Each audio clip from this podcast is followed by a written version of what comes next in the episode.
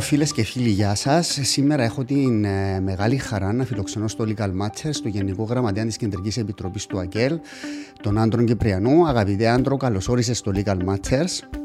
Ευχαριστώ πάρα πολύ για την πρόσκληση, Χριστόφορε. Και ευχαριστώ θερμά και εγώ για την αποδοχή της πρόσκλησης. Να πούμε ότι η κουβέντα μας με τον Γενικό Γραμματέα θα γίνει στον ελληνικό, γιατί ε, γνωριζόμαστε εδώ και πάρα πολλά χρόνια, έχουμε μια προσωπική σχέση. Είναι, η συζήτηση εδώ στο Legal Matters είναι και πιο χαλαρή και πιο ανθρώπινη, οπότε ούτε γραβάτες έχουμε, ούτε εσείς και εσάς. Θα προσπαθήσουμε έτσι να δώσουμε μια άλλη... Ελεύθερα και χαλαρά, πιο ωραία. Λοιπόν, καταρχήν, ξέρεις ποια είναι η πιο σοφή απόφαση που πήρες στη ζωή σου; Πες μου να δω, που πήρα τη Σοφία. Ναι, που πήρες μια παλαιχορκάτισσα, διότι είμαι και εγώ, όπως ξέρεις, από το παλαιχώρι. Είναι, είναι η κόρη του Ποδινά, δεν είναι; Του Απόστολου του Ποδινά, ναι. Που είναι ο Μιχαήλης ο Ποδινάς, είναι θείος της. Είναι θείος της, αδελφός του πατέρα της. Ναι. Εγώ μεγάλωσα... Εγώ έστελε με η γιαγιά μου στο συνεργατικό, όταν ήμουν στο Παλαιχώρι, οπότε ήταν ε, ζει ακόμα νομίζω, τον είδα πριν λίγα χρόνια. Είναι 92. Ναι, 91, ναι. 92. Την τελευταία φορά που τον είδα ήταν ακμεότατος όμως. Ήταν ο μπακάλης μας. Καταρχήν ήταν το τηλέφωνο ναι. εκεί στην πλατεία, όπως ξέρεις, που τότε που ήμουν εγώ ναι, μικρός. Ναι, ναι. Εφωνάζαμε μας, πηγαίναμε εκεί, αλλά έστελε με και η γιαγιά μου με λίστα.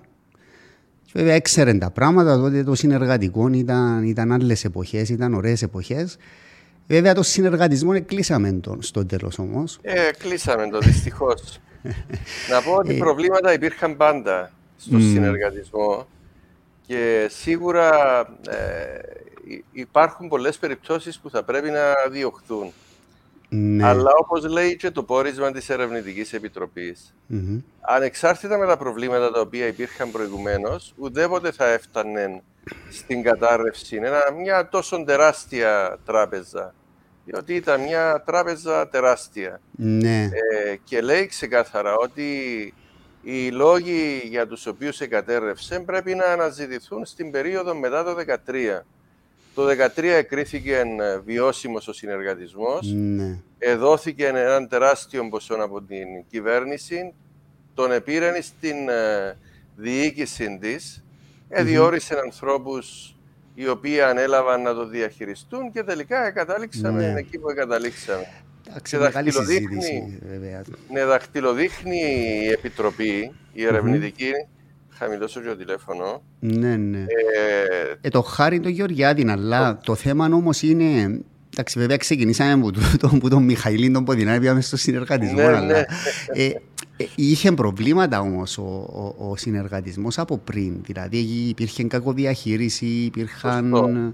Σε κάποια συνεργατικά πιστοτικά ιδρύματα, βέβαια, όχι σε όλα. Όχι σε υπήρχαν όλα. προβλήματα.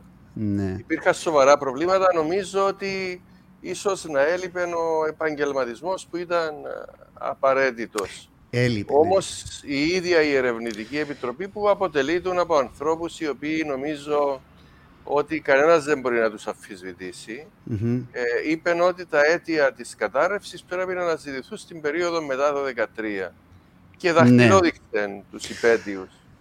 Όντως το λέει αυτό. από την άλλη, όμως, δεν μπορεί να παραγνωρίζεις ότι αυτό που αναλάβαν το 2013 η κυβέρνηση να διαχειριστεί ήταν μια πολύ δύσκολη κατάσταση ενώ συνεργατισμός. Υπήρχαν κόκκινα δάνεια, δεν υπήρχε οργάνωση, δεν υπήρχαν. Δηλαδή, δεν είναι. Εντάξει, είναι και εκλογές. Τώρα, βέβαια, ε, αντιλαμβάνομαι ότι πρέπει να, να λεχθούν κάποια πράγματα. Απλά στο δικό μου το μυαλό, έχοντας και επίγνωση λίγο σαν δικηγόρος πώς λειτουργούσε αγαπητέ άντρο συνεργατισμός, δεν ήταν κάτι εύκολο να το διαχειριστείς. Ε, όμως, όμως, να πω το εξής, αν μου επιτρέπει, mm. ότι ε, το πόρισμα της Ερευνητικής Επιτροπής ε, δημοσιοποιήθηκε πριν δύο και πλέον χρόνια. Το 18. Το 18.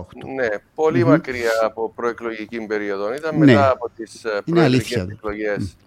Ε, στο πόρισμα, λοιπόν, η, η Ερευνητική Επιτροπή λέει κάτι το οποίο είναι απόλυτα Ότι για να επιτρέψει η Ευρωπαϊκή Κεντρική Τράπεζα τη χρηματοδότηση, την οικονομική στήριξη του συνεργατισμού από την κυβέρνηση, εκρίθηκε βιώσιμη την δεδομένη χρονική στιγμή και οδηγήθηκε στην κατάρρευση μετά που εκρίθηκε βιώσιμη στηρίχθηκε με το 1,2 δισεκατομμυρια και παρόλα αυτά οδηγήθηκε σε κατάρρευση μέσα ναι. σε ένα χρονικό ναι. διάστημα ε, πολύ περιορισμένο.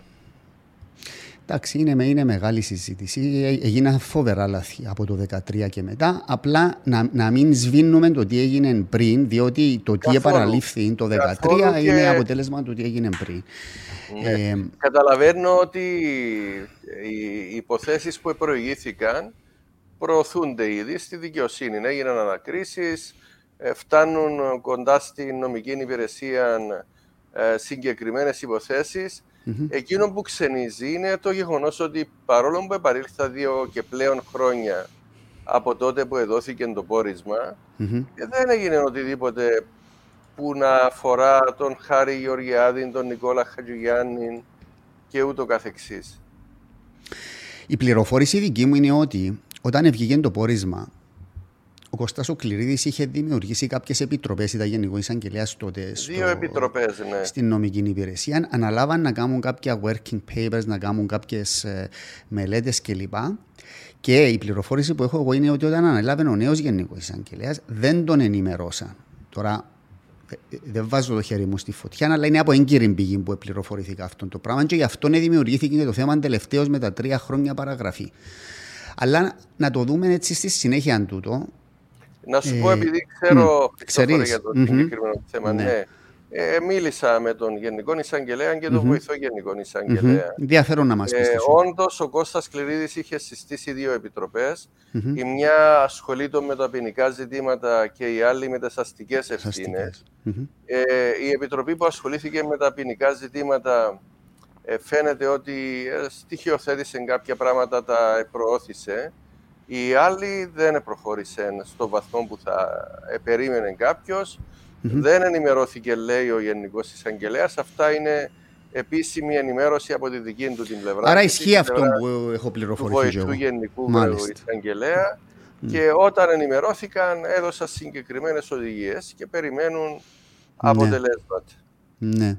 Εντάξει, βέβαια, τούτο είναι και δικαιολογία, αλλά ε, είναι εντάξει, μια αιτιολόγηση. Τώρα, να πάμε έτσι. Εγώ έβαλα έναν τίτλο εδώ πίσω από τα φώτα. Να πω εδώ καταρχήν ότι ε, η πρόθεση μου εμένα ήταν να κάνουμε μια συζήτηση μαζί και με τον Αβέροφ Νεοφίτου. Έστειλα πρόσκληση, μίλησα με τον Δημήτρη Δημητρίου, ε, τον εκπρόσωπο τύπου του DC, αλλά φαίνεται λόγω φόρτου εργασίας, λόγω της κατάστασης, ε, προέκυψε και το Μαρίμ χτες. δεν κατέστη δυνατή να γίνει έτσι τούτη κουβέντα η, η μη προεκλογική. Απλά το λέω εδώ επειδή πολλοί με ρωτούν και στέλνουν μηνύματα γιατί τον άντρων και γιατί ότι τα ας πούμε κάνω χάρη. Δεν είναι. Εμένα η πρόθεση μου ήταν να ήταν και οι δύο. Και θέλω να δούμε έβαλα έναν τίτλο πίσω από τα φώτα για να δούμε τούτη η προεκλογική εκστρατεία τελικά πώς οργανώνεται, πόσο δύσκολο είναι και τι απαιτήσεις έχει να οργανωθεί μια προεκλογική εκστρατεία στην Κύπρο μέσα στην κατάσταση που ζούμε τώρα της, της πανδημίας. Ε, και ήθελα να ρωτήσω καταρχήν πότε ξεκινά, ας πούμε, ο προγραμματισμός, ε, Άντρο, για, να, για τις εκλογές τούτες, πότε ξεκίνησε, πριν δύο χρόνια, πριν ένα χρόνο, πριν έξι μήνες, πώς, πώς λειτουργούν τα κόμματα. Να πω ότι επειδή ξέραμε τον βαθμό δυσκολίας που θα είχαμε σε αυτήν την εκλογική αναμέτρηση, ε, ουσιαστικά λίγο πριν την πανδημία είχα μιλήσει, ναι, είχα μιλήσει με τους επαρχιακούς γραμματείς να ξεκινήσουν να κάνουν σκέψεις για ενδεχόμενους Πρέπει να πω ότι η πανδημία είχε προκαλέσει τεράστια προβλήματα στην ομαλή διεξαγωγή της προεκλογικής προσπάθειας την οποία ε, αναπτύξαμε ως ΑΚΕΛ με την εννοια ότι ε, περιορίστηκε η δυνατότητα μας να έχουμε επικοινωνία και επαφή με τον κόσμο, ζωντανή επαφή, διότι ναι. πρέπει να πω ότι μάθαμε όλοι το διαδίκτυο. Και πρέπει να πω ότι μας βοήθησε πάρα πολύ το διαδίκτυο στην επικοινωνία και θα έλεγα ότι σε αρκετές περιπτώσεις ήταν και πιο παραγωγική η επικοινωνία. Αλήθεια το λες αυτό, δηλαδή ναι, ναι. έχεις αυτή την εντύπωση; ναι, ναι, ναι, πρέπει να σου πω ότι ε, συνεδριάζαμε ω γραμματεία της Κεντρικής Επιτροπής στο διαδίκτυο Πρέπει να πω ότι είμαστε πολύ πιο αποτελεσματικοί, πολύ πιο συγκεκριμένοι ε, και πολύ πιο παραγωγικοί με το διαδίκτυο. Okay. Άλλον η ζωντανή επαφή, αλλά ναι. πρέπει να πω ότι ήταν πολύ παραγωγική. Κόφκει δρόμο με το διαδίκτυο, δεν είναι, Ακριβώς, διότι γλιτώνει ναι. την μετακίνηση καταρχήν, γλιτώνεις το τι είναι να πιείτε καφέ, αυτά και λοιπά, ώσπου να δοθούν οι παραγγελίες. είναι αλήθεια του. Είναι πιο παραγωγικός, επειδή είσαι στο διαδίκτυο, mm. ε, νιώθεις την ανάγκη να μιλάς ασταμάτητα. Ναι, ναι. Οπότε, ε, ξεκίνησε η προεργασία με πολλές και πιο εντατικά ξεκίνησε ουσιαστικά τον περασμένο Σεπτέμβρη. Ε, να... Εμείς έχουμε και μια μεγάλη διαδικασία, πρέπει να πω, διαφορετική από τα υπόλοιπα πολιτικά κόμματα. Πρέπει να συνέρθουν οι κομματικές να υποδείξουν υποψηφιότητες στις συνεδριάσεις καλούμε και φίλους του κόμματος, mm υποδεικνύουν και εκείνοι ονόματα. Μετά ξεκινάει η διαδικασία επικοινωνίας με όλα τα άτομα τα οποία προτείνονται, ποιοι αποδέχονται. Καταρτίζεται το ψηφοδέλτιο και πάμε σε πρώτα στην Επαρχιακή Επιτροπή, γίνεται μια πρώτη και μετά στις επαρχιακές συνδιασκέψεις, οι οποίες ψηφίζουν και καταρτίζουν τα ψηφοδέλτια. Και υπάρχει στη συνέχεια η τυπική έγκριση από την ε, Κεντρική Επιτροπή. Μια διαδικασία που παίρνει περίπου τρεις μήνες να ολοκληρωθεί. Τούτη τη φορά έγινε Στην πρώτη φάση, επειδή δεν μπορούσαμε να πάμε σε συνεδριάσεις των κομματικών ομάδων λόγω του lockdown και ναι. λοιπά, ε, έγινε τηλεφωνική επαφή με τα μέλη του κόμματος. Πρέπει να πω ότι ήταν και, και εκείνη πολύ αποδοτική, διότι επικοινώνησαν οι επαρχιακές επιτροπές με πολύ περισσότερον κόσμο από εκείνους που προσέρχονται στις συνεδριάσεις. Και πήραν απόψεις, ας πούμε, ονόματα, ε, feedback πήραν απόψεις, ονόματα. Ναι. Ε, συγκεντρώθηκε ο κατάλογος, έγιναν οι επαφές. Πρέπει να σου πω ότι αυτή τη φορά είχαμε πολύ περισσότερες υποψηφιότητες από την προηγούμενη και, και σε κάθε επαρχία.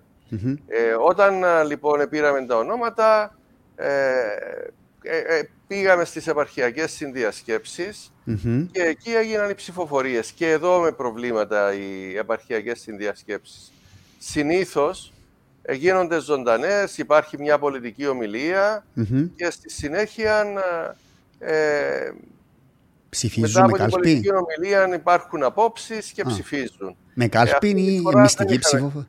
Μυστική ναι, ψηφοφορία. Μάλιστα. Αυτή τη φορά δεν είχαμε την ε, πολιτική ομιλία. Mm-hmm. Πήγαμε απευθείας στη ψηφοφορία και ήταν μειονέκτημα αυτό το πράγμα. Ναι. Και είχαμε, είχαμε τα ψηφοδέλτια μας. Να σου πω ότι 38 από τους 56 υποψήφιους ε, πρώτη φορά διεκδικούν ε, βουλευτικό αξίωμα. Έχουμε πάρα πολλούς νέους υποψήφιους. Δηλαδή πάνω από 50%. Ναι και νεαρούς σε ηλικία πρέπει να πω. Έχουμε ναι. πάρα πολλούς που είναι κάτω από 40 mm ετών. Ναι. Ε, επίσης να πω ότι 14 άτομα είναι από το χώρο της ευρύτερης αριστεράς και των νέων δυνάμεων. Δεν είναι μέλη του κόμματος, δεν είναι από τον κομματικό πυρήνα. Το 25% δηλαδη είναι άτομα που προέρχονται από την ευρύτερη αριστερά και τις νέες δυνάμεις. Ε, Θεωρώ ε, λοιπόν ότι ήταν μια δύσκολη διαδικασία η οποία έγινε πολύ πιο δύσκολη λόγω της πανδημίας αλλά τελικά τα καταφέραμε να έχουμε τα ψηφοδέλτια μας τον Φεβράρι. Τούτον που λένε ότι ας πούμε επεμβαίνει η Κεντρική Επιτροπή και καθορίζει στις επαρχιακές ποιος είναι η σειρά και λοιπά. Ισχύει το πράγμα; Δεν Καμιά σχέση με την πραγματικότητα. Πρέπει να σου πω ότι από το 1991 που έγιναν οι αλλαγές στο καταστατικό του κομματος η ηγεσία του κόμματος δεν έχει κανένα δικαίωμα παρέμβασης σε όλη αυτή τη διαδικασία. Μόνος στο τέλος ναι. ε, φτάνουν κοντά του τα αποτελέσματα των επαρχιακών συνδιασκέψεων και η Κεντρική Επιτροπή τυπικά πρέπει να είναι κάτι το εξαιρετικά διαφορετικό για να ε, ε, κάνει κάτι διαφορετικό η Κεντρική Επιτροπή. Όμως θεωρητικά η Κεντρική Επιτροπή μπορεί να αφαιρέσει κάποιον από τη λίστα; Μπορεί, μπορεί. Mm. Ε, Παραδείγματος χάρη εγώ ίδιος, όταν το 1991 ήμουν για πρώτη φορά υποψήφιος, είχαμε την κατάταξη της ε, επαρχιακής συνδιάσκεψης στην Κεντρική Επιτροπή, επειδή δεν είχαμε γυναίκα στις πρώτες 7 θέσεις που είχα καταταγεί mm-hmm. έκτος τότε, ναι. μου ζητήθηκε να, να μετακινηθώ στην ένατη θέση και να πάει μια γυναίκα στην έκτη θέση και το αποδέχτηκα. Δεν υπήρχε mm-hmm. πρόβλημα να το αποδεχτώ. Εν είχε μια περίπτωση στη Λέμεσο σε δούντε εκλογές μια κοπέλα που στο τέλος ε, εκλέγηκε. Ήταν η Ρωσίδα, ναι. ναι. Ε, μια Α. Ρωσίδα η οποία τελικά όταν ολοκληρώθηκαν οι διαδικασίες διαπιστώσαμε ότι είχε εγγράψει το δικό της το κόμμα. και είπαμε ότι δεν μπορεί άτομο το οποίο έχει άλλον κόμμα να είναι υποψήφια με τον συνδυασμό του ΑΚΕΛ, εκτός αν το εγνωρίζαμε και κάναμε μια συνεργασία μεταξύ των πολιτικών μας κομμάτων.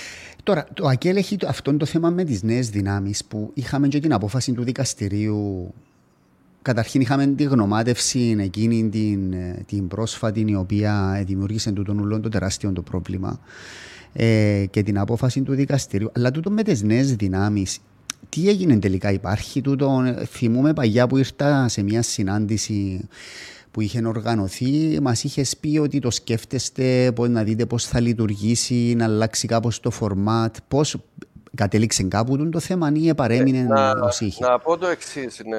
Ε, πρώτα και κύρια, να πω ότι στις νέες δυνάμεις ε, έρχονται άτομα τα οποία ε, συμφωνούν με το ΑΚΕΛ σε γενικές γραμμές στα μείζωνα ζητήματα τα οποία απασχολούν τον τόπο. Δεν είναι υποχρεωμένοι να συμφωνούν με το ΑΚΕΛ σε όλα τα ζητήματα. Και κυριως βέβαια το κυρίαρχο θέμα είναι το Κυπριακό. Το Κυπριακό. Ε, είπαμε ότι υπήρξε ένας γενικότερος προβληματισμός και τελικά η κατάληξη που είχαμε ήταν ότι θα πρέπει να γίνει πιο εντατική η επαφή με αυτόν τον κόσμο για να ακούμε και τις δικές τους τις απόψεις για το Κυπριακό, αλλά και για άλλα ζητήματα. Για όποια ζητήματα θεωρούν ότι χρειάζεται να πούν άποψη. Ε, κρίναμε mm-hmm. ότι δεν πρέπει να δημιουργηθεί μια ξεχωριστή δομή η οποία να έχει μια ε, επαφή με το ΑΚΕΡ σε σχέση οργανωμένου Να έχουν με ανθρώπους οι οποίοι διαδραματίζουν έναν συντονιστικό οργανωτικό ρόλο σε κάθε επαρχία αλλά να μην είναι τόσο ε, αυστηρός αυτός ο οργανωτικός τρόπος mm-hmm. επικοινωνίας. Βέβαια, ε, να σου πω, εγώ έχω την αίσθηση, δεν ξέρω εσύ, ξέρεις καλύτερα, ότι υπάρχει ένας μεγάλος όγκος κόσμου ψηφοφόρων που ψήφιζαν ακέλ παραδοσιακά και τώρα για χρόνια για τον ΑΒ λόγο είναι κοιμόμενοι. Δηλαδή, είναι στο πλάι, δεν συμμετέχουν ούτε στις εκλογές, δεν πάνε να ψήφισουν άλλον κόμμα, δεν πάνε να ψήφισουν, ας πούμε, δίκο ή ΕΔΕΚ ή οτιδήποτε άλλο. Είναι μια σιωπηρή ψήφος διαμαρτυρίας. Δεν ξέρω πώς είναι, αλλά. Είναι αρκετή, Χριστόφορα. Πώς πώς, πώς, πώς, θα ενεργοποιηθεί του τόσο κόσμος ξανά, ε, με είναι... ποια ρεθίσματα; Είναι ένα, καλό ερώτημα. Πρέπει να σου πω ότι καταβάλουμε έντονες προσπάθειες εδώ και καιρό προς αυτήν την κατεύθυνση. Εντάξει, είναι για διαφορετικούς λόγους ο καθένας που αποφασίζει να απέχει από την εκλογική διαδικασία. Υπάρχει μια αντίληψη ότι περίπου όλοι είμαστε το ίδιο πράγμα. Ε, υπάρχουν άλλοι οι οποίοι θέλουν το ΑΚΕΛ να είναι πιο ε, έντονα τοποθετημένο ε, ιδεολογικα Υπάρχουν άλλοι οι οποίοι θεωρούν ότι ε, και το ΑΚΕΛ εμπλέκεται σε σκάνδαλα.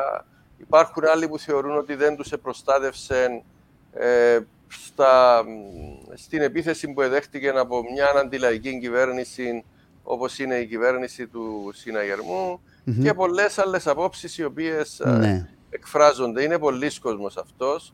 Ε, χαίρομαι και θέλω να πω έναν μεγάλο σε πολλοί κόσμο, ο οποίος ε, σε προηγούμενες εκλογικές αναμετρήσεις επέλεξε να μην ψηφίσει ΑΚΕΛ και σε αυτές τις εκλογές ε, βγαίνει μπροστά και δηλώνει και μάλιστα εξηγά γιατί ψηφίζω ΑΚΕΛ. Και είναι μεγάλος ο αριθμός αυτών των ανθρώπων. Ε, μάλιστα έγινε και μια διαδικτυακή συζήτηση από ό,τι έχω υπόψη μου, η οποία μάλιστα ήταν, είχε και πάρα πολλές συμμετοχές, όπου προσωπικότητες ε, ανέλησαν τους λόγους γιατί αποφασίζουν αυτή τη φορά να ψηφίσουν ΑΚΕΛ. Και χαίρομαι γιατί είδα ανάμεσα σε αυτούς ονόματα τα οποία ε, είχαν ένα σημαντικό ρόλο στα πολιτικά πράγματα του τοπου και αυτό θα μας βοηθήσει σε πάρα πολύ Όμως μεγάλο η μάζα του κόσμου έχει πολλούς που είναι. Δηλαδή, εγώ το ξέρω από το περιβάλλον το δικό μου. Από το χώρο που κινούμε, από το χώρο της ομόνιας που είναι συγγενικός και ναι, ναι. η πραγματικότητα είναι ότι υπάρχει ας πούμε εκεί ένας κόσμος και βλέπω τούτο το πράγμα και πάντα το ερώτημα που μπαίνει είναι γιατί δεν πας να, πούμε, να ψηφίσεις οποιοδήποτε, όχι του ΑΚΕΛ, οτιδήποτε και τούτοι οι άνθρωποι επιλέγουν, θεωρούν ότι με το να απέχουν ότι τιμωρούν και δεν ξέρω πώς θα μπουν ξανά στην, στο παιχνίδι εντός εισαγωγικών. Ε, από την άλλη, το ΑΚΕΛ επλήρωσε έναν κόστος καλά ή κακά, στην κατάληξη της διακυβέρνησης Χριστόφια. Θεωρείς ότι, ότι επλήρωσε τον λογαριασμό πλέον μετά από 10 χρόνια και είναι έτοιμο να, πούμε, να πάει παρακάτω; Ε, δεν νομίζω ότι είναι έτσι απλά τα πράγματα. Δεν είναι; Πώς είναι; Ήταν τόσο απλά. Είναι πολύ πιο σύνθετα τα πράγματα. Να πω ότι στην κοινωνία αναπτύσσεται μια αντίληψη από πολιτικοποίηση. Και αυτό κατά την άποψη μου είναι το πιο επικίνδυνο. Και το δεύτερο, ε, και μια αντίληψη λαϊκισμού. Όταν δεν υπάρχουν ξεκινά ο λαϊκισμός. Την ίδια στιγμή νομίζω ότι ε, πολλοί επιχειρούν να καλλιεργήσουν μια αντίληψη ε, να προσεγγίζει ο κόσμος στα ζητήματα Και αυτό δεν βοηθά το σοβαρό πολιτικών λόγων δεν βοηθά εκείνους οι οποίοι προσπαθούν να πολιτεύονται με επιχειρήματα. Ε, παραπάνω βοηθά όσους λες θύματα και ατάκες. Ε, εμείς είμαστε κόμμα κατά κανόνα σοβαρό. Έχουμε τις αδυναμίες μας, έχουμε και εμείς τα λάθη μας, αλλά είμαστε κόμμα σοβαρό και υπεύθυνο. Δεν είμαστε κόμμα της ατάκας. Και αυτό μας προκαλεί προβλήματα. Πέραν τούτου βέβαια, όπως είπα προηγουμένως, υπάρχουν και λόγοι αντικειμενικοί, στους οποίους Δεν είναι εύκολο να τους ικανοποιήσεις όλους. Πρέπει να σου πω ότι σε όλες τις δημοσκοπήσεις που βλέπω τα τελευταία 15-20 χρόνια υπάρχει ένας βασικός κορμός ο οποίος ασπάζεται τις θέσεις και τις απόψεις του ΑΚΕΛ σε όλη τους την ευρυτητα και από εκεί και πέρα υπάρχει έναν 20 με 25% που θα ήθελε το ΑΚΕΛ να μετακινηθεί περισσότερο προς τα αριστερα και έναν 20 με 25% που θα ήθελε το ΑΚΕΛ να μετακινηθεί περισσότερο προς το κέντρο. Ναι. Και το ΑΚΕΛ είναι υποχρεωμένο να συμπεριφέρεται με τρόπο που από τη μια θα καταφέρνει να εξυπηρετεί τα συμφέροντα της Κύπρου και τα συμφέροντα των ανθρώπων που εκπροσωπεί, που είναι οι εργαζόμενοι, είναι οι αγρότες, ναι. οι νέοι άνθρωποι, οι συνταξιούχοι, οι γυναίκες. Ε, και από την άλλη βέβαια αναλαμβάνει υπόψη του και τις απόψεις ε, τις υπόλοιπες. Αλλά ναι. είναι πολύ δύσκολο να ικανοποιάς ε, όλους συνέχεια. Είναι, ναι. Και βέβαια και αυτά να μου επιτρέψει να προσθεσω και οργανωτικές δυσκολίες που αντιμετωπίζουμε ως κόμμα. Μήπως τελικά το ΑΚΕΛ δεν ήταν έτοιμο να κυβερνήσει το 2008. Να σου πω τι εννοώ. Εγώ παρακολουθώ την πολιτική από τον καιρό που ήμουν μαθητής, μετά όταν ήρθα από τις σπουδές μου, θυμούμαι πιένω στη Βουλή την Παγιά και παρακολουθούσα συνεδριάσεις. Και τότε υπήρχε ένα dream team στο ΑΚΕΛ. Ήταν ο Κατσουρίδης, ο Ανδρέας, ο Χρήστος, ο Χριστόφιας, εσύ. Υπήρχε, α πούμε, μια, μια ζωντάνια, μια μεσότητα, μια, μια ευρύτητα υπήρχε το αριστερό κίνημα και πιστεύαμε όλοι ότι όταν αναλάβανε τούτον το κόμμα τα Ινία να κυβερνήσει ότι θα γίνονταν να μην πω θαύματα ότι θα, θα επήγαινε η κοινωνία μπροστά έτσι γενικότερα. Μιλώ τώρα προσωπικά πώς θα έβλεπα τα ζητήματα έτσι. Και στο τέλος ήταν μια απογοήτευση. Είτε ηθελημένα είτε αθέλητα. Εγώ μιλώ για το αποτέλεσμα. Δεν λέω ότι έγινε επίτηδες. Ε, συνεβήκαν πράγματα όπως και το Μαρίν που ήταν απρόβλεπτα, η παγκοσμία οικονομική κρίση και όλα αυτά. Η, η κατάληξη όμως ήταν, ήταν απογοητευτική και σκέφτομαι ώρες ώρες μήπως δεν ήταν έτοιμο το ΑΚΕΛ να κυβερνήσει τη χώρα το 2000, μήπως έπρεπε να περιμένει κι άλλο. Και πληρώνει, για τον λόγο πληρώνει τόσο πολύ κόστος ακόμα. Και τούτο που λέμε σήμερα ότι δεν κεφαλαιοποιεί ε, τα, τα, λάθη αυτής της κυβέρνησης ισχύει, δεν ισχύει. Και δεν οφείλεται σε τούτο. Ναι, ε, δύο διαφορετικά πράγματα να τα πιάσουμε έναν έναν. Το πρώτο, αν η συγκυρία ήταν τέτοια που ευνοούσε mm-hmm. την άνοδο του ΑΚΕΛ στην Προεδρία, εν το ένα σκέλος βέβαια, και λέω ότι την ευνοούσε. Mm-hmm. Και απόδειξη τούτου είναι το γεγονός ότι ο Δημήτρης Χριστόφιας εκλέγηκε. Ήταν τέτοια mm-hmm. η πολιτική συγκυρία, αξιολογήσαμε τα δεδομένα και προβλέψαμε ότι μπορούσε να κερδίσει τις εκλογές ο Δημήτρης. Ε, ναι, εγώ ένα άλλο που λέω. Άλλο να, ε, να, να είχες το chance. Ναι, ναι okay. θα έρθω στο δεύτερο σκέλος. Mm. Η μεγάλη ατυχία κατά την άποψη μου ήταν η παγκόσμια οικονομική κρίση, η οποία παρόλο που μας άγγιξε, την είχαμε προσπεράσει για ένα διάστημα και τούτο λέω το γιατί. Γιατί στις εκλογές του 2011 τον Μάιο Mm-hmm. Παρόλη την πολεμική που εδεχόταν το ΑΚΕΛ, είχαμε πάρει 32,7% στις βουλευτικές εκλογές. Ήταν κυβέρνηση όμως ήταν. Ε, εντάξει, και μετά ήταν κυβέρνηση. Αλλά εκείνο που λέω είναι ότι αντέξαμε. Ήταν η μεγάλη τραπεζική κρίση του 2012, το Μαρί που ακολούθησε, διότι οι βουλευτικές εκλογές έγιναν το Μάιο, το Μάιο. του 2011. Τον Ιούλιο του 2011 ακολούθησε το Μαρί η ισοπαίδωση από το Δημοκρατικό Συναγερμό και τους υπόλοιπους από τα μέσα ενημέρωσης. Ακολούθησε η τραπεζική κρίση το 2012 που δεν είχε τη δυνατότητα η κυβέρνηση να την αντιμετωπίσει γιατί ήταν 8 φορές μεγαλύτερο από το μέγεθος του κράτους το μέγεθος των τραπεζών μας. Και αυτό από μόνο του ήταν ένα τεράστιο πρόβλημα. Ήταν, ναι. Και αυτά οδήγησαν σε όλα τα προβλήματα που ακολούθησαν. Εγώ θεωρώ ότι επαράχθηκε πάρα πολύ έργο. Όμως αυτά τα δύο σημαντικά συμβάντα, το Μαρί και η τραπεζική κρίση, επεσκίασαν όλα και έδωσαν τη δυνατότητα σε εκείνους οι οποίοι συμπεριφέρονταν ισοπεδωτικά να περάσουν μηνύματα στην κοινωνία. Αφήσε πολλά τραύματα εκείνη η περίοδος. Ε, και βέβαια ένα επιπρόσθετο πρόβλημα το οποίο πάντα θα υπάρχει και είναι κάτι που μας προβληματίζει συνέχεια, είναι ότι πρέπει να λειτουργήσουμε μέσα σε συγκεκριμένα πλαίσια mm-hmm. ενός καπιταλιστικού κράτους, μιας Ευρωπαϊκής Ένωσης η οποία έχει συγκεκριμένες αρχές και προτεραιότητες. Και το ερώτημα είναι, θα μένουμε πάντα στην αντιπολίτευση ή θα διεκδικούμε και θα προσπαθούμε να παίρνουμε τα πράγματα βήματα παρακάτω; Ε, σίγουρα νομίζω ότι πρέπει να έχουμε διδαχτεί πάρα πολλά. Ε, διδαχτήκαμε πρώτη... όμως, διότι αυτοκριτική δεν έγινε στην ουσία. Όχι, έκαναμε στην κεντρική έγινε. επιτροπή, πρέπει να πω ότι... Μα έκαναμε την μεταξύ σας. Ναι, ναι. δεν την έκαναμε δημόσια. Έχεις απόλυτο δίκαιο. Είναι ένα θέμα του. Για έναν απλό λόγο. Mm. Ε, διότι αμέσως μετά που συνήλθε η Κεντρική Επιτροπή και ετοιμάσαμε και έναν έγγραφο με τις αδυναμίες μας. Ε, προέκυψε το κούρεμα των καταθέσεων.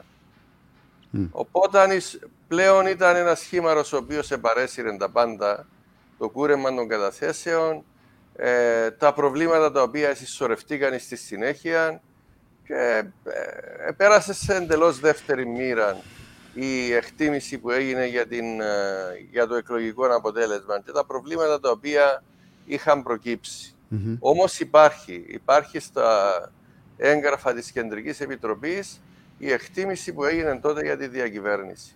Και ποια με είναι, έτσι, με, δυο, με δυο λόγια, ποια είναι; Με τα θετικά και τα αρνητικά. Mm-hmm. Ε, εντάξει, τώρα έτσι από μνήμης ε, δεν μπορώ να τα θυμούμε όλα. Εντάξει, Όμως το, το είχαμε πει ότι mm-hmm.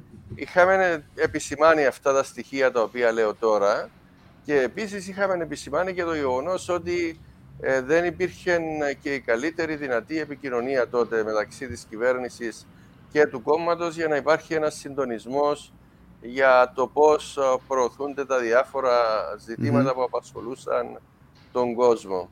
Ε, επαναλαμβάνω από μνήμης τώρα δεν τα θυμούμε.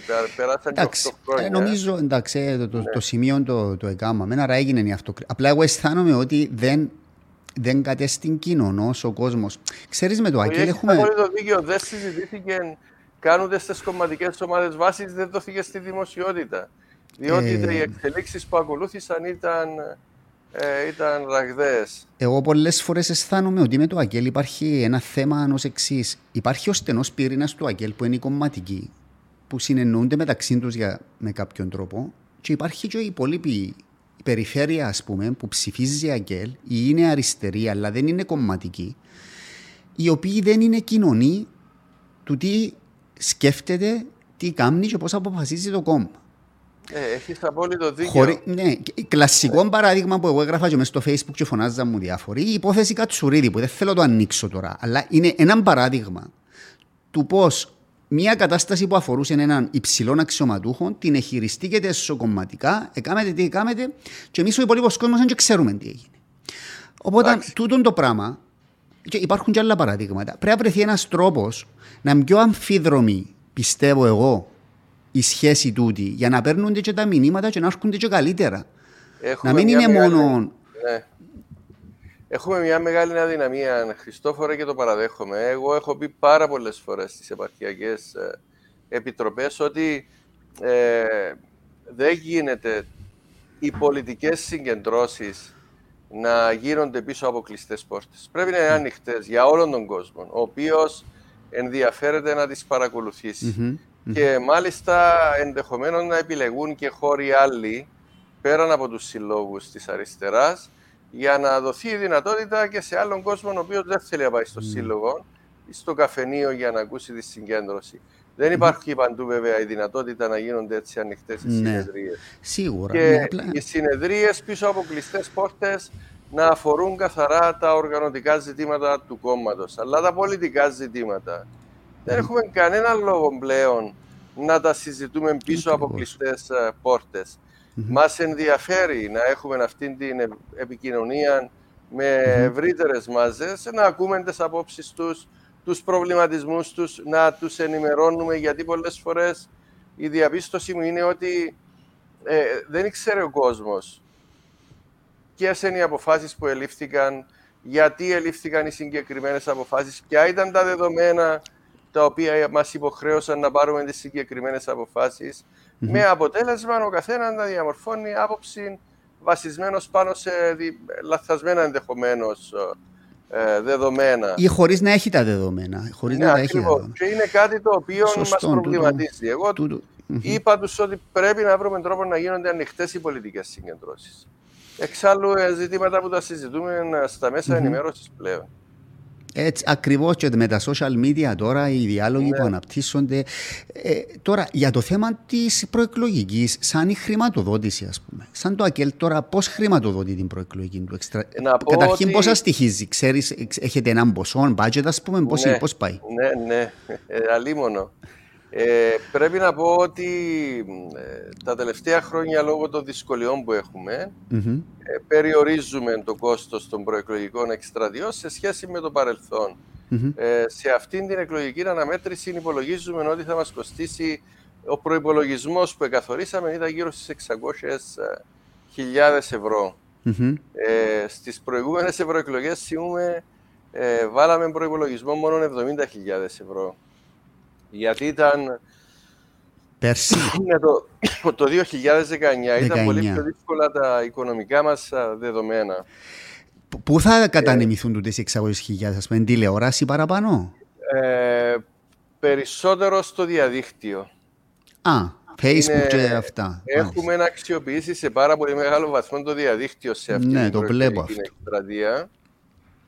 Και βέβαια, ναι, στην ε, τηλεόραση και στο ραδιόφωνο, λιγότερο σε εφημερίδες και περιοδικα και πολύ λιγότερο σε outdoor διαφήμιση. Να σου παράπονο εγώ Κώστας ο Χρήστο όμως, α. Έτσι, α. ε, δυστυχώς ε, δεν φτάνουν τα λεφτά. Δεν φτάνουν. Ε, νομίζω όμως ότι εκαλύψαν τους υποψήφοι του Δημοκρατικού Συναγερμού για το δίκαιο. Ναι, ναι, νομίζω ότι δεν έχουν. Τα πέλες όλες. Τούτον όμως, ε, γιατί οι υποψήφοι του Αγγέλ να με δικαιούνται να κάνουν ας πούμε, έναν τραπέζι, έναν είναι, Facebook, έναν αυτό; Είναι συλλογική η προσπάθεια που γίνεται στο ΑΚΕΛ. Εγώ πρέπει να σου πω ότι είμαι 7 φορές υποψήφιος. Δεν πλήρωσα ούτε ένα σεντ.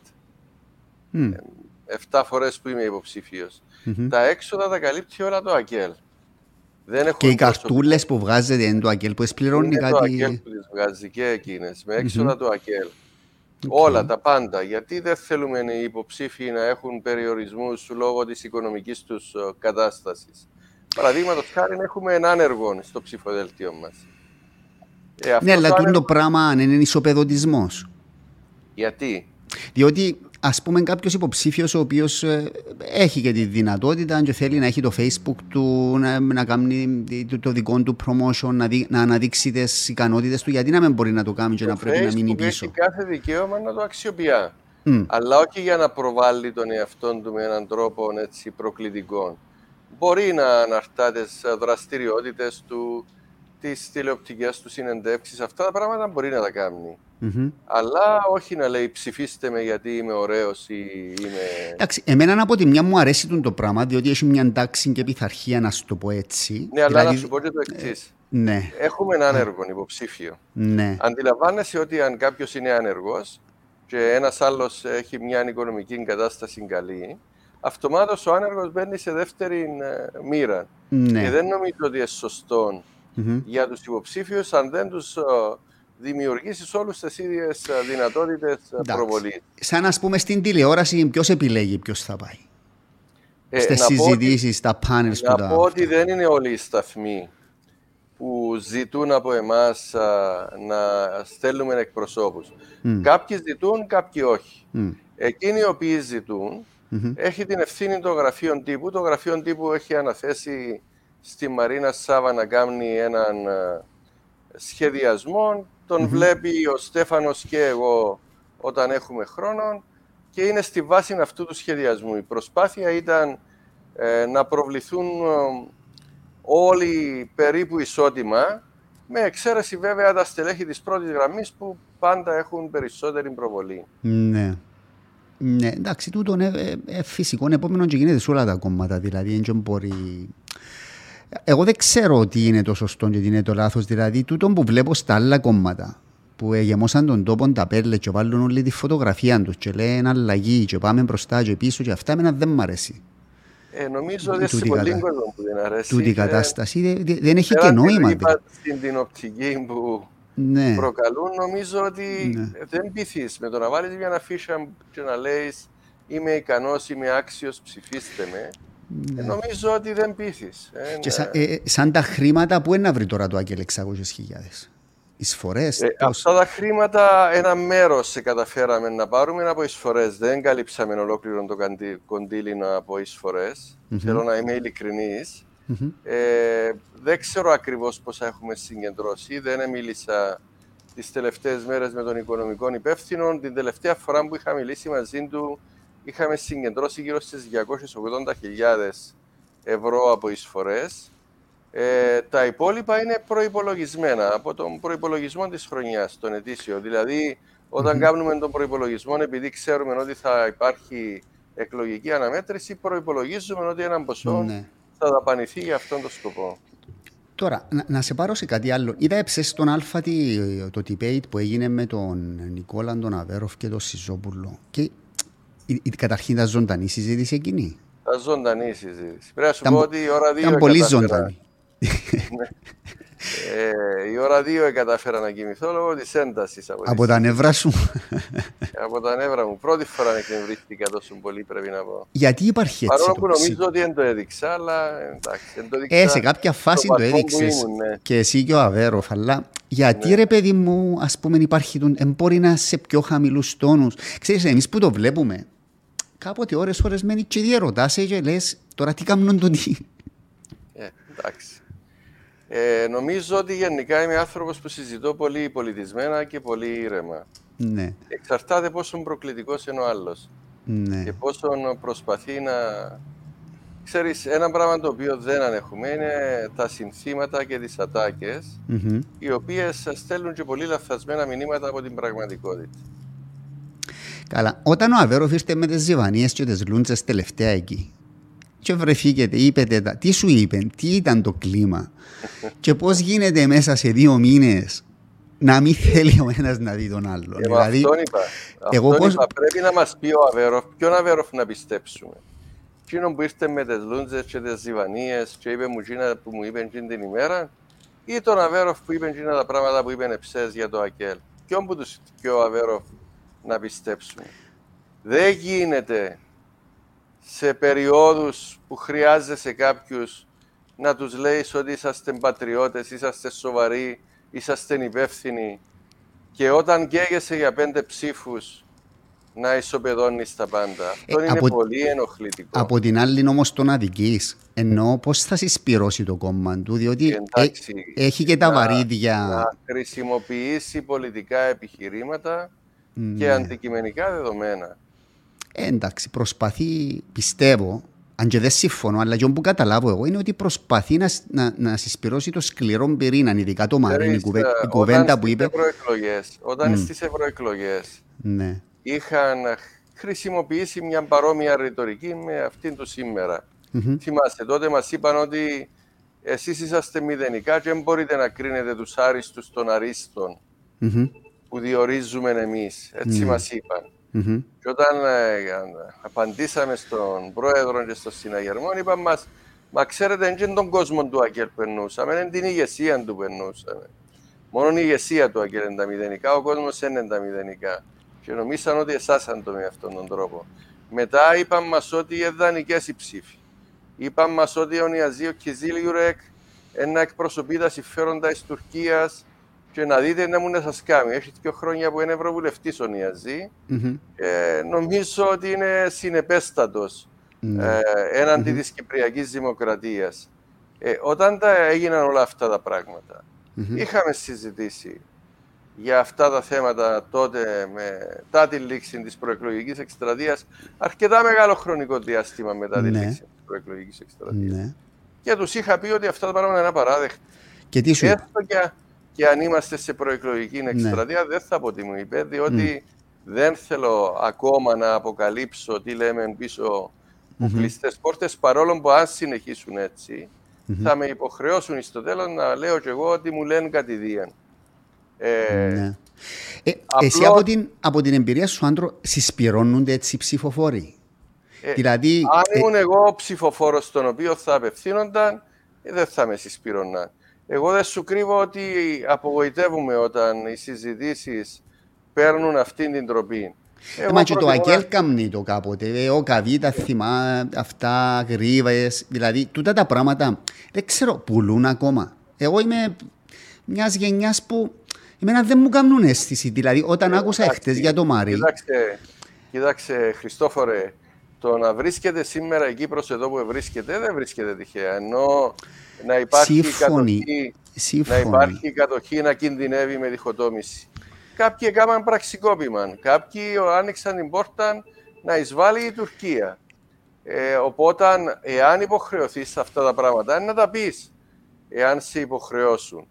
Μα τι σχέση πέρα... έχουν με το σήμερα τούτα; Δηλαδή, αν πω εγώ τι, αν πω ότι ο Ενογρήβας είναι ο Καβίτα, τι σχέση έχει με τα, με τα ε, ζητήματα του σήμερα που πρέπει να αποφασίσουν. Με την εξής έννοια.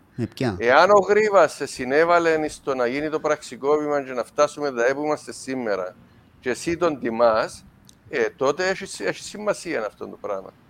Δεν μπορείς να λες για έναν άνθρωπο ο οποίος άνοιξε την κερκόπορτα για να εισβάλλει η Τουρκία, να συνεχίζεται η κατοχή μέχρι σήμερα, να λες ότι είναι ήρωα και πρέπει να τον τιμάς. Ναι. Αυτό για μένα είναι παραχάραξη της ιστορίας και είμαι υποχρεωμένος να το σχολιάσω όταν συμβαίνει, εννοώ ναι. Σακέλ, ναι, ναι. εγώ προσωπικά. Ναι, ναι, κατάλαβα. Από εκεί και πέρα έχει πάρα πολλά προβλήματα ο κόσμος και θα πρέπει να επικεντρωθούμε στα προβλήματα και στις λύσεις τις οποίες προτείνουμε ο κάθε ένας από εμάς. Το ένα. Το δευτερο ο άλλος για να σε ακούσει πρέπει να ε, κάνει έναν πολιτισμένο διάλογο, με επιχειρήματα, με θέσεις. Mm-hmm. Ε, αυτό το πράγμα δεν μπορείς να το κάνεις, διότι δυστυχώς ε, όταν οι άλλοι σου πετάζουν συνθήματα και ατάκες, ε, πώς θα τους αντιμετωπίσεις; Και μάλιστα συνθήματα και ατάκες οι οποίες είναι εκτός πραγματικότητας. Ε, δεν είναι μια λύση να μην τους απαντάς. Αυτό με ενοχλεί εμένα προσωπικά ναι. πρέπει να Ναι, αλλά παρασύρεσαι και εσύ νομίζω. Δηλαδή στι ατάκες του Αβέροφ που και άλλων, ενώ, σου το λέω με καλή έννοια τώρα, δεν σου κάνω κριτική. Ναι. Ενώ, όπως το ναι. βλέπω εγώ ως τηλεθεατής εκεί, δηλαδή εψέσεις στον Α, ε, διαρωτούμουν σε κάποιες φάσεις τι έβλεπα. Ε, ε, είναι σαν να βλέπα δυο έφηβους να μαλώνουν. Και δεν ξέρω το πράγμα. Να μου επιτρέψεις να πω ότι εγώ προσπαθούσα να πω επιχειρήματα. Ε, Προσπαθούσες, ναι, αλλά δεν υπήρχε από την άλλη. Αυτόν οι συντονιστές τι να κάνουν και εκείνοι. Και ξέρεις, νιώθεις κάπως λίγο ναύλα. Και φαντάζομαι και εσείς νιώθετε άβολα δηλαδή. Δεν είναι μόνο εμείς που, που το παρακολουθούμε. Τώρα να μου πεις εντάξει, δύσκολη κατάσταση. Ο καθένας προσπαθεί να μαζέψει το τι μαζεύεται. Όμως συμφωνείς ότι για να πετάξει την κουβέντα με τον Μαρίνο Αβέροφ πρέπει να είσαι σε πολλά δύσκολη θέση. Ε, εντάξει, αυτόν το απάντησα με τον τρόπο που το απάντησα. Ότι όταν λείπουν τα επιχειρήματα, ξεκινά ο λαϊκισμός. Και το εννοώ πλήρως αυτό το πράγμα. Δεν ήμουν σε κατάσταση ναι. εννοώ αναστάτω, αναστάτωσης για να το πω. Ε, ναι. Ήμουν πολύ ήρεμος, διότι ε, αυτά τα πράγματα καταστρέφουν την πολιτική ζωή. Ναι. Και γι' αυτόν ε, υποχρεωνόμαστε να αντιδρούμε και εμείς mm. με έναν τρόπο ε, παρόμοιο. Τώρα, να, να, να φύγουμε έτσι, να πάμε λίγο στη διαφθορά που θέλω να δούμε κάποια πράγματα, που είναι και ένα κεντρικό σημείο της ε, ρητορικής του ΑΚΕΛ και, και άλλων κομμάτων και του ΔΙΚΟ και πολύ σωστά, διότι φτάσαμε σε πρωτόγνωρα επίπεδα ε, σε αυτόν τον τόπο. Όμως, η ευθύνη του ΑΚΕΛ για το θέμα της διαφθοράς ποια είναι; Δηλαδή, το ΑΚΕΛ ήταν έξω από αυτήν την κατάσταση τόσα χρόνια. Κοίταξε, να πω το εξής, αγαπητέ mm. Χριστόφορε.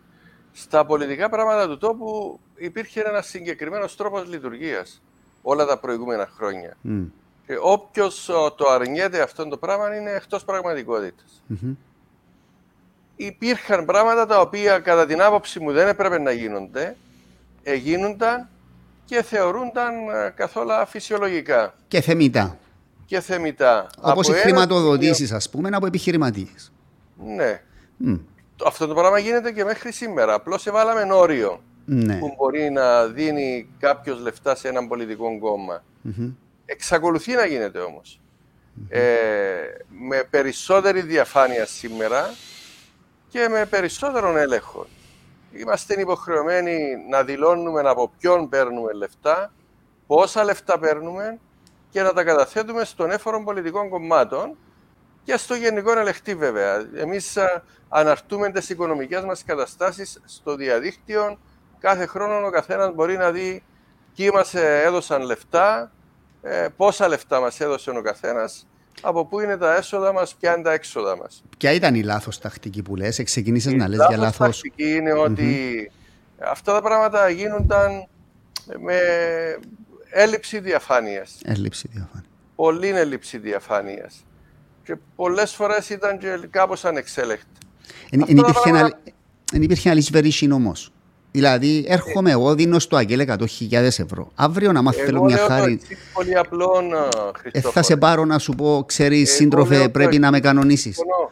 Ε. Συμφωνώ. Εγώ λέω το εξής πάρα πολύ απλό. Mm. Να δούμε πώς τοποθετείται ο κάθε ένας όταν συζητιούνται τα διάφορα ζητήματα στη Βουλή. Mm-hmm.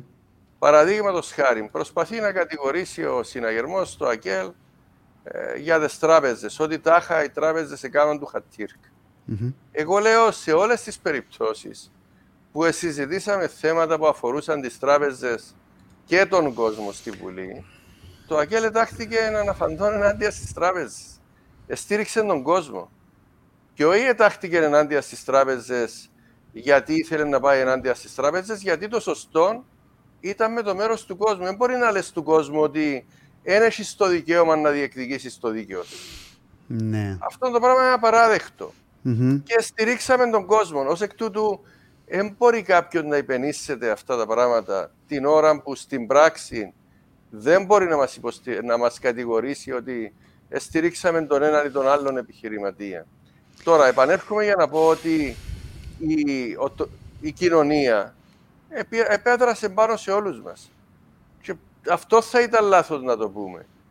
Ποια είναι η ειδοποιώς διαφορά; Η διαφορά είναι ότι όταν το ΑΚΕΛ διαπιστώνει ότι συμβαίνουν αυτά τα πράγματα, επιχειρεί να πάρει δραστικά μέτρα αντιμετώπισης τους, λέει ότι λάθος αυτό το πράγμα πρέπει να διορθωθεί. Εδώ και μερικά χρόνια πρέπει να σου πω ότι έχουμε ξεκινήσει μια εκστρατεία στα σώματα του κόμματος να πούμε στα στελέχη και τα μέλη μας ότι όποιοι συμπεριφέρονται με αυτόν τον τρόπο δεν έχουν θέση στο ΑΚΕΛ και πρέπει να σταθούμε απέναντι από τη διαφθορά, τη διαπλοκή. Ένα κόμμα της αριστεράς δεν μπορεί να έχει σχέση με τέτοια φαινόμενα. Αυτά προσπαθεί να κάνει το ΑΚΕΛ, έχοντας επίγνωση ότι υπάρχει επίδραση από την κοινωνία πάνω του και από την άλλη έχουμε έναν πρόεδρο της Δημοκρατίας ο οποίος, του οποίου η οικογενειακή επιχείρηση στέλνει αιτήματα στο Υπουργικό Συμβούλιο, αποφασίζει το Υπουργικό Συμβούλιο, αποκομίζει τεράστια ωφέλη οικονομικά η οικογενειακή επιχείρηση και λέει είμαι άμομος και αμόλυντος.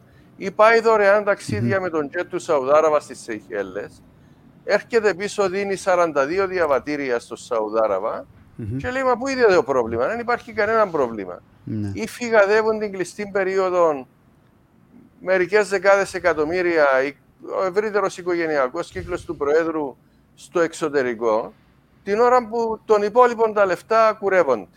Έτσι λέει ότι δεν συμβαίνει τίποτα. Είμαι άμαμο και αμόλυντος. Mm-hmm. Ε, υπάρχει ουσιαστική διαφορά. Υπάρχει, ναι.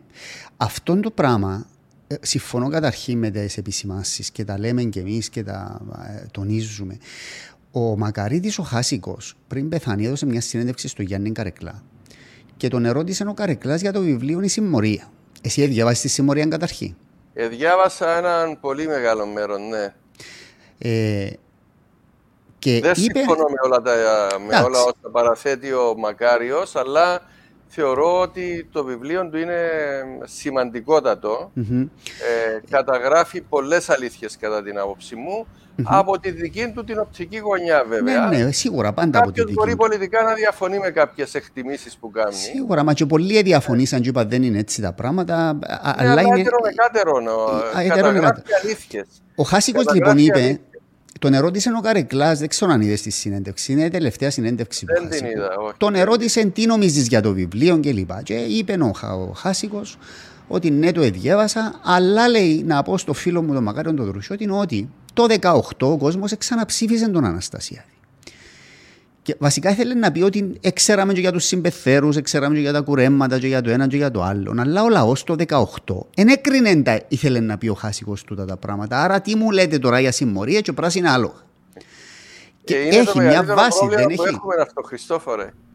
Ε, πρέπει Ποιο; να επαναφέρουμε αρχές και αξίες στην κοινωνία. Η κοινωνία δυστυχώς, εμείς είναι από το 2000 που προειδοποιούσαμε. Θυμούμε mm-hmm. στο 20ο συνέδριο του κόμματος είπαμε ότι καλλιεργήθηκε και αναπτύχθηκε σε πολύ επικίνδυνο βαθμό η νοοτροπία του εύκολου και του γρήγορου πλουτισμού στην Κυπριακή κοινωνία. Και αυτό θα καταστρέψει την Κυπριακή κοινωνία. Πότε έγινε τούτο; Το, στο συνέδριο του κόμματος το Δεκέμβριο του 2000. Ήταν η αντίληψη μας για τη σύγχρονη κοινωνία. Ε, μα και το Αγγέλε συμμετείχε στο χρηματιστήριο τότε, άντρο. Το 99, 2000, 2001. Συμμετείχε, έγιναν οι Δήμητρες, τα Λευκόνικα, τα αυτά. Εγώ τα έζησα αυτά. Του συνεργατισμού, ξέρεις, υπάρχει ένας μεγάλος ε, μύθο. Όλοι λένε το ΑΚΕΛΕ διοικούσε το συνεργατισμό. Ε, δεν συμμετείχε τότε. Δεν έγινε τότε η Δήμητρα. Ναι. Έγινε η Δήμητρα, αλλά ναι. ποιος κυβερνούσε το συνεργατισμό; Ποια ήταν τα πρώτα στελέχη του συνεργατισμού. Ο Ερωτόκριτος, ο Χλωρακιώτης, ο Λίρας μετά, δεν ήξερα τους προηγούμενους. Ε, αυτοί δεν, ήταν, δεν είχαν σχέση με το ΑΚΕΛ.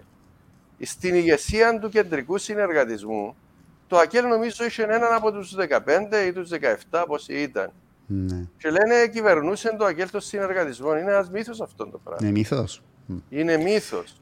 Ε, το δεύτερο που θέλω να πω, τότε έκαμε μπόρισμα η Βουλή. Mm-hmm. Πρόεδρος της Επιτροπής ε, Ελέγχου της Βουλής τότε ήταν ο Χρήστος ο Μπουργουρίδη. Mm. Ήμουν μέλος στην Επιτροπή. Θυμούμε τους καυκάδες που έκαναμε με τον πρόδρομο προδρόμου, ο οποίος ήταν ο δεύτερος από τον Δημοκρατικό Συναγερμό. Ε, το πόρισμα της Επιτροπής Ελέγχου της Βουλής με πρόεδρο τον Χρήστο Μπουργουρίδη, ο οποίος πρέπει να πω ότι ε, έπαιξε ένα σημαντικό ρόλο για να έχουμε το συγκεκριμένο πόρισμα. Mm-hmm. Εμείς ω Αγγέλε συνεργαστήκαμε άψογα μαζί του ήταν καταπελτικό για τις τράπεζες, για το δημοκρατικό συναγερμό και την κυβέρνησή τους. Το πόρισμα επέριπτε ευθύνες στη Βουλή για νομοθεσίες, ελλείψεις, αδυναμίες κλπ. Αλλά ήταν καταπέλτης. Εντάξει, σύμφωνοι, εγώ δέχομαι ότι το ΑΚΕΛ είχε έναν και έχει έναν ηθικό πλεονέκτημα σε αυτά τα πράγματα. Απλά εμένα η επιφύλαξη μου είναι ότι ο βίος και η πολιτεία την πενταετία δεν ήταν. Την πενταετία Χριστόφια δεν ήταν ο αναμενόμενος σε πολλά θέματα και είναι Τώρα δεν ξέρω αν είναι δίκαιο να πληρώνει τόσο πολύ κόστος. Δηλαδή, κατά Εγώ τη στοιχεία με το. Ναι. Θα πω το εξής, ε, Χριστόφορε, mm-hmm. ε, δίχως να τοποθετούμε σε τον που λέει. Ναι. Εάν αυτός ο τοπο mm-hmm. θα ξανααποκτήσει αρχές αξίες και ιδανικά, mm-hmm. ε, ο πρώτος που θα πρέπει να παλέψει για να το κάνει είναι το ΑΚΕΛ. Ναι. Εάν θέλουμε να ελπίζουμε ότι μπορούμε να χτίσουμε μια κοινωνία με αρχές αξίες ιδανικά, πρέπει να παλέψει το ΑΚΕΛ για να το κάνει αυτό το πράγμα. Ναι. Ναι. Θα είναι πρώτον κομμάτι το ΑΚΕΛ. Έχει έτσι κάποιες δημοσκοπήσεις, κάποιες... Όχι, ε, εμείς δεν λέμε τέτοιο πράγμα. Ούτε μπαίνουμε σε αυτή τη λογική. Εμείς κάνουμε την προσπάθεια μας και θέλουμε έναν καλό αποτέλεσμα για να μπορέσουμε να χτίσουμε για τη συνέχεια. Το ναι. κίνητρο μας είναι να δούμε πώς εξυπηρετούμε καλύτερα τα συμφέροντα της Κύπρου και του Κυπριακού λαού. Ναι. Και είσαι αισιόδοξος για το αποτέλεσμα της Κυριακής, πιστεύεις ε, ότι. Είμαι αισιόδοξος τι, τι, τι, θα είναι νίκη, τι θα είναι νίκη να κρατήσει τα ποσοστά Κάτι του. Περισσότερο να πω ότι πήραμε την προηγούμενη φορά. Mm-hmm. Mm-hmm. Τα μηνύματα που φτάνουν κοντά μας από τις επαρχιακές οργανώσεις είναι πολύ θετικά, αλλά εγώ τους λέω να είσαστε συγκρατημένοι και επιφυλακτικοί γιατί. Mm-hmm. Γιατί δεν είδαμε τον κόσμο που βλέπαμε σε προηγούμενες εκλογικές αναμετρήσεις. Υπάρχουν πολλοί νέοι σχηματισμοί, οι οποίοι θα απορροφήσουν από όλους τους κομματικούς χώρους. Ως εκ τούτου κανένας δεν μπορεί να είναι βέβαιος ε, για το ποιος θα είναι το αποτέλεσμα, μαζί και με την αποχή βέβαια που κανένας δεν ξέρει ποια θα είναι. Έχει δημοσκόπηση τούτου... το ΑΚΕΛ και τρέχει τώρα και ξέρει, ας πούμε, έχει μηχανισμούς. Ε, τελευταία μας δημοσκόπηση τελείωσε την περασμένη Κυριακή. Μάλιστα ε, σχετικά καλά αποτελέσματα για μας. Ε, θα κάνουμε μια ε, κλιμακούμενη δημοσκόπηση για να έχουμε μια ένδειξη περίπου για το αποτέλεσμα. Ναι. Και τη νύχτα των εκλογών υπάρχει επιτελείο που τα παρακολουθεί αυτά. Ναι, ναι, ναι. Έχουμε το δικό μας επιτελείο το οποίο κάνει μια πρόγνωση να πω ότι το 2016 είμαστε οι πιο ακριβείς. Mm-hmm. Και σε, σε τηλεοπτικές εμφανίσεις θα έχει και άλλες, θα έχει άλλα debate ή ήταν το τελευταίο εχθές; Όχι, έχουμε άλλα debate. Την Πέμπτη στο Σίγμα και την Παρασκευή στο ΡΙΚ. Α, να έχει Πέμπτη και Παρασκευή δηλαδή. Πάλι ήδη ναι, που θα ναι. είστε; Ε, από ό,τι ξέρω, ναι. Είναι κρίμα γιατί επιλέγει και αυτή η σύνθεση. Νομίζω ότι έπρεπε να δοθεί η δυνατότητα mm-hmm. και σε πιο μικρά κόμματα να συμμετέχουν σε τέτοιες ναι. συζητήσεις. Ναι. Ε, πάει και με τον αέρα του πρωταθλητή εσύ φέτος βέβαια εκεί σε αυτά τα debate. Ε, μακάρι να είναι καλά η ομόνια, ναι. βέβαια, εντάξει, έμαθα ότι επίεση. Επίεση στο τελευταίο παιχνίδι, είναι μάθα. Ε, επία πρέπει να πω ότι δεν θα επίαινα. Έφυγε από το γραφείο στις 6 παρα 25. Ε, μου είχαν πει διάφοροι, και ο ίδιος ο Σταύρος, ο Παπασταύρου, ναι. έλα, έλα. Έτσι την τελευταία στιγμή αποφάσισα να πάω. Έχασα κάποια λεπτά στην, στο ναι. ξεκίνημα 6 και 5 ήμουν στο γήπεδο. Ναι. Ε, πώς την είδες την ομάδα; Εντάξει, την είδα ολόκληρο τον χρόνο, παρακολουθώ λοιπόν στην ομόνια από ναι. την τηλεόραση. Ναι. Ήμουν ποδοσφαιριστής, ήμουν φανατικός φίλαθλος, φίλαθλος, mm-hmm. όχι ναι. οπαδός. Ναι. Ε, αλλά που κάποια χρονική στιγμή και μετά δεν πάω στο γήπεδο. Ε, νομίζω ότι φέτος η ομόνια ήταν πάρα πολύ καλή, συγκροτημένη, πειθαρχημένη ομάδα. Έτσι είδα και την ΑΕΛ πρέπει να πω. Ήταν πάρα πολύ καλή ομάδα της ΑΕΛ. Εχάλασε τα κάπως στο τέλος η ΑΕΛ. Τα Τούτο με την ΑΕΛ είναι πολιτικό τώρα που το λέεις, επειδή είναι μηχανικό. Όχι, είναι ποδοσφαιρικό καθαρά. Επειδή χαραβγεί πάντα Έλεα. γράφει ομόνια και ΑΕΛ, δεν λέει άλλες Όχι, όχι. Έλεγα πάντα ότι η ΑΕΛ ήταν μια ομάδα ναι. πολύ καλά στημένη. Ήταν όντως. Ήταν όντως. Με πολύ καλή απόδοση και για τον ναι. Απόλλωνας θα πω ότι και ο Απόλλωνας μου αρέσει. Ναι. Τα τελευταία χρόνια, όχι μόνο φέτος. Ναι, ναι, ναι. Γίνεται ε, πολύ καλή. Ε, βέβαια έχει κάποιον πρόβλημα ο Απόλλωνας φτάνει ως την τελευταία στιγμή mm. και δεν καταφέρνει να κερδίσει το πρωτάθλημα. Ίσως Απλά νομίζω φέτος η ομόνια είναι δίκαια το επίρρεν, ήταν η καλύτερη ομάδα, η πιο σταθερή, η πιο συγκροτημένη. Νομίζω δεν υπάρχει αφιβολία. Ήταν πολύ πειθαρχημένη στο γήπεδο, ναι. ήξερε τι ήθελε και ήξερε πώς να το πάρει. Ακριβώς. Και αυτό νομίζω οφείλεται σε μεγάλο βαθμό στον Μπέρκ, ο οποίος ναι. μπορεί κάποτε να μας εκνευρίζει με τις επιλογές του, αλλά ξέρει να παίρνει ναι. τα αποτελέσματα. Σίγουρα, αναφίβολα, ο επικεφαλής εκεί είναι. Και Πάμε για πρόεδρος της Βουλής, έτσι κλείνοντας, έτσι πληροφορίες έχω. Ε, όχι, τούτα να τα αφήσουμε να τα δούμε μετά τη Δευτέρα. ε, θα το απέκλειε όμως. Να τα αφήσουμε να τα δούμε μετά η Δευτέρα. Εντάξει. λοιπόν... θα ήθελα εγώ ένα άλλη ιστορία. Τι θα ήθελες; Ε, ξέρεις, μετά από 33 χρόνια έντονης ανάμειξης στην πολιτική, ε, προσδοκείς έτσι λίγη χαλάρωση, λίγη ανάπαυλα.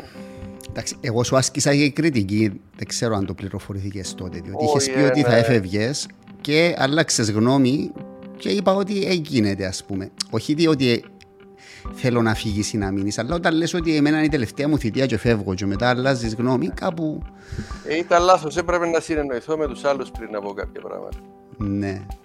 Όμως ε, εγώ πιστεύω ότι έχεις, έχεις να προσφέρεις ακόμα ίσως από άλλο μετερίζει, όχι από τη θέση του Γενικού Γραμματέα, αλλά θα, θα δούμε από εβδομάδα φαντάζομαι. Να σε ευχαριστήσω πολύ για τη φιλοξενία. Εγώ ευχαριστώ αγαπητοί άντρε, ήταν μεγάλη χαρά, μεγάλη τιμή για μένα και για το podcast. Ε, θα, είμαι βέβαιος ότι θα έχει τεράστια αναπήχηση στον κόσμο. Να ευχηθώ καλή επιτυχία εκεί, στο, σε στο επιτελείο και ελπίζω να τα πούμε και μετά τις εκλογές ξανά. Να είσαι καλά, στη διάθεση ευχαριστώ, του πάντα. Ευχαριστώ, ευχαριστώ. καλόν υπόλοιπο. Γεια.